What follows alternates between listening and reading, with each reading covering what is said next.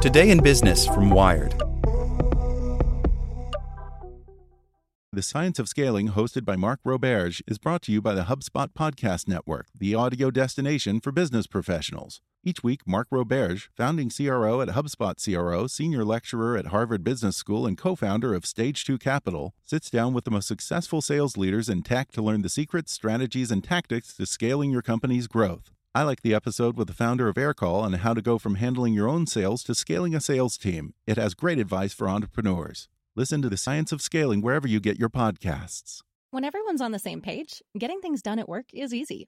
Make a bigger impact at work with Grammarly. Grammarly is your secure AI writing partner that allows your team to make their point and move faster. You can even save time by going from spending hours editing drafts to just seconds. Join the 96% of Grammarly users that say it helps them craft more impactful writing. Sign up and download Grammarly for free at grammarly.com slash podcast. That's grammarly.com slash podcast.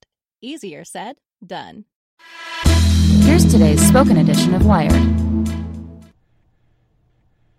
Fighting a wildfire in Texas, building a network to connect 40 million people to the internet cutting pollution with chainsaws. Hear Chubb customers tell their stories at chubb.com slash podcast. And stay tuned after the show to hear how a sinkhole swallowed eight priceless sports cars.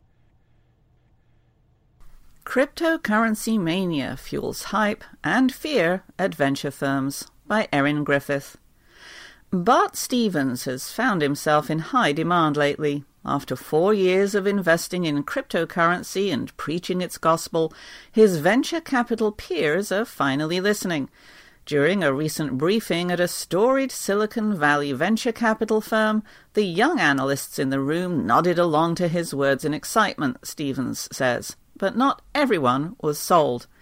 In the middle of his presentation, a grey haired senior partner stood up, yelled, Ponzi scheme! and stormed out. Most generalist venture capitalists do not believe in this sector, Stephens says. If investing is driven primarily by greed and fear, few subjects elicit either more greed or more fear among venture capitalists these days than cryptocurrencies. Some big name venture investors, including Andreessen Horowitz and Sequoia Capital, are plunging deeper into the arena, excited by the prospect of big returns and perhaps changing the nature of venture investing.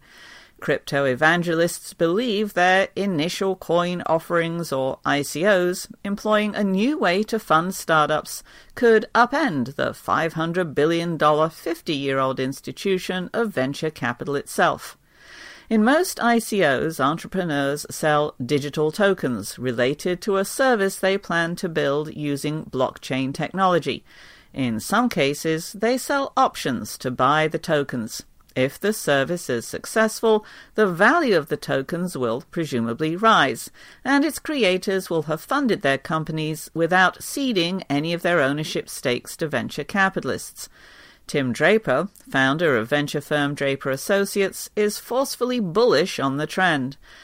I think it's a bigger deal than the internet. I think it's a bigger deal than any of the industrial revolutions. It's an opportunity and a new technology that we can all use to transform society, he declared at the Web Summit Technology Conference this week.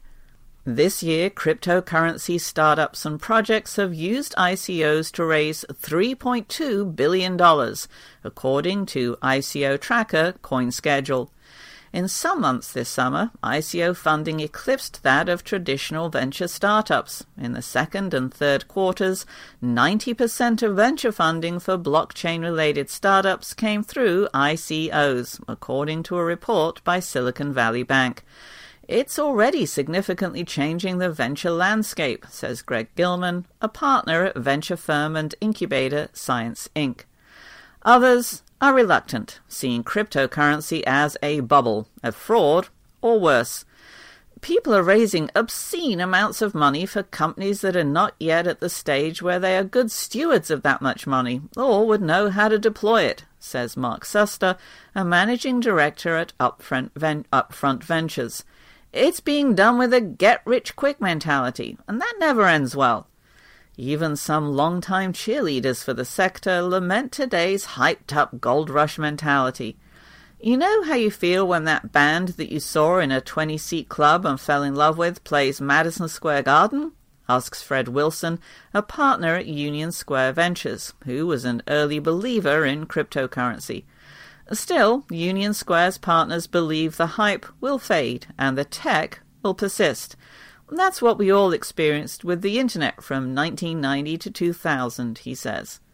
The debate is playing out between firms, but, as Stephens's recent incident dramatizes, also within firms, largely between younger partners and their older colleagues.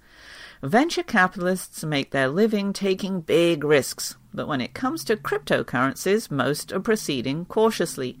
They're reading books by Bitcoin gurus, opening digital wallets on Coinbase, and dabbling in crypto speculation. They've assigned research projects to analysts and hired evangelists to give presentations. Several have purchased mining rigs for the office, but they're not yet allocating any of their investors' cash. General Catalyst's partners recently heard a deep dive on blockchain technology, outlining the opportunities and risks. The firm is still deciding on its stance, says Managing Director Hemant Taneja.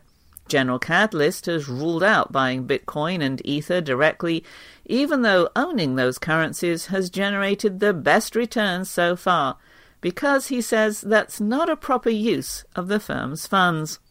Hyped tech trends come and go with the wind in Silicon Valley, but this one is more complicated, more arcane, more legally dubious, and more glorified. Blockchain, the technology that powers digital currencies like Bitcoin and Ether, and its growing ecosystem of related software and startups, has been called a revolution, with growth opportunities comparable to those of the early consumer internet. And as with the early dot com days, crypto world is packed with fraudsters and zealots. When firms are willing to invest, the novelty of the field poses legal, administrative, and appearance challenges. Firms can, as they have for decades, write checks to software companies that enable digital currency. That includes well funded digital wallet startups like Blockchain and Coinbase, the metaphorical pickaxes in the gold rush. But for the last three years, currency speculation, buying Bitcoin or other tokens directly, has been more lucrative. The price of ether has increased almost 30 fold in the last year, for example. Few of the firms that have put fund money into tokens will admit it publicly, either for fear of angering their investors or for fear of being hacked. Most venture firms aren't permitted by their investment agreements to speculate on digital currency. Doing so also potentially exposes a firm to additional regulation and disclosure, because venture firms typically don't have to register with the SEC as long as 80% of their holdings are in private company equities. Some lawyers interpret this to mean funds shouldn't buy tokens. Some firms have obtained permission from their investors or helped their investors make their own direct investments. And then there's the security risk of buying cryptocurrencies, where theft is irreversible and hacking is common. Unlike equity investments, where stock certificates are held by escrow companies, venture investors must take direct custody of any tokens they buy. That asset looks like a string of characters that might be 25 to 40 characters long, says Science Inc.'s Gilman. If that disappears, that's a scary possibility. Union Square's Wilson expects institutional grade custodians for crypto assets will emerge to offset the risk. Instead, some venture firms have backed hedge funds that invest in cryptocurrencies. Polychain Capital, a blockchain focused hedge fund, counts venture funds Andreessen Horowitz, Union Square, Founders Fund, and Bessemer Venture Partners among its backers. Metastable Capital, another hedge fund, has raised capital from the same crew, plus Sequoia, according to Fortune. Bain Capital Ventures has backed Digital Currency Group, an investment firm structured as a corporation. These strategies are complicated and can create tension with the fund's investors, some of whom may balk at paying fees to VCs who are then paying fees to hedge fund managers. To avoid this, some venture firms are investing directly in the firm that runs the hedge fund, instead of or in addition to the fund itself, which charges the fee. Union Square took this tack with Polychain. Everyone is changing the lane they work in order to do this, says Salil Deshpande, a managing director at Bain Capital Ventures. The lanes are there for a reason, but you also change lanes sometimes, and everyone is figuring out how to do that. Matt Huang, a partner at Sequoia, compares his firm's investments in Polychain and Metastable to Sequoia's investment in startup accelerator Y Combinator. There's nothing they can invest in that we can't, but they are 100% focused on this asset class, he says. Venture investors are also backing companies ahead of planned ICOs. Sequoia, Andreessen Horowitz, Union Square, and others invested $52 million into Protocol Labs, the company behind data storage network Filecoin, ahead of its ICO. The company went on to raise $257 million in the year's largest ICO. If successful, Filecoin will allow people to buy and sell data storage using a blockchain. Bain Capital Ventures and Andreessen Horowitz recently backed Basecoin, a pre-ICO startup that aims to tie the value of its tokens to traditional currency to lend it stability. The firm's investments will give them coins when they're created in Basecoin's forthcoming ICO. And last month, Orchid Labs, which is building a protocol to allow people to access the internet without censorship or surveillance, raised $4.7 million from nine venture funds. Beyond hedge funds and pre ICO deals, some firms are launching their own ICOs. In September, Science Inc. held an ICO, raising nearly $12 million as of press time. That money will help fund the firm's incubator of blockchain focused startups, many of which will hope to hold their own ICOs. Investors in the science tokens will also get tokens from the startups in the incubator, Gilman says. Blockchain Capital also held an ICO in May as an experiment in managing a liquid venture fund, Stephens says. The firm raised $10 million in six hours. The new forms of deal making raise questions that investors, lawyers, and regulators don't have clear answers to yet. What happens if a company that has raised capital through an ICO wants to raise traditional venture funding? What happens if a company backed by an ICO is acquired, folds, or the project fails? What happens if a company raises millions in token sales and its founders disappear?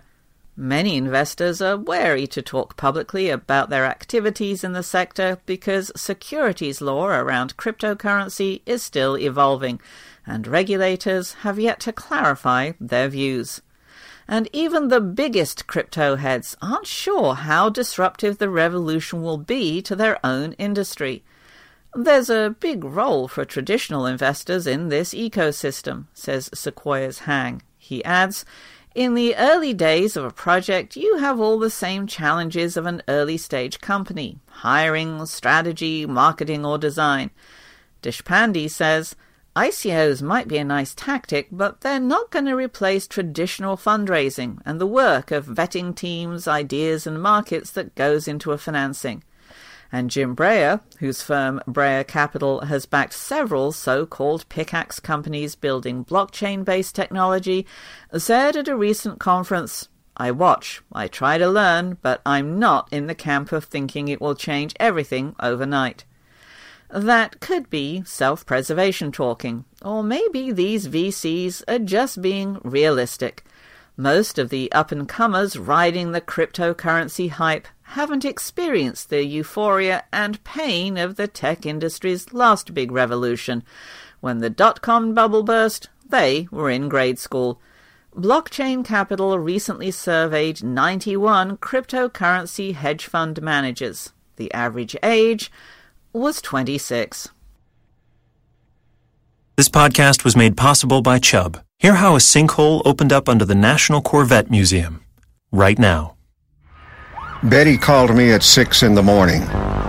She thought it was a fire. It was worse. a sinkhole opened up under our museum. Eight priceless Corvettes had plunged into it. Chubb was there within hours. They helped make sure it was safe. We had everyone we needed to get our museum back up and running. And we opened the next day. Hear more stories at chubb.com slash podcast. Want to learn how you can make smarter decisions with your money? Well, I've got the podcast for you. I'm Sean Pyles, and I host NerdWallet's Smart Money Podcast. Our show features our team of nerds, personal finance experts in credit cards, banking, investing, and more. And they'll help you make the most of your money while cutting through the clutter and misinformation in today's world of personal finance. You'll get clarity on strategies to help you build your wealth, invest wisely, shop for financial products, and plan for major life events. Listen to NerdWallet's Smart Money Podcast wherever you get your podcasts.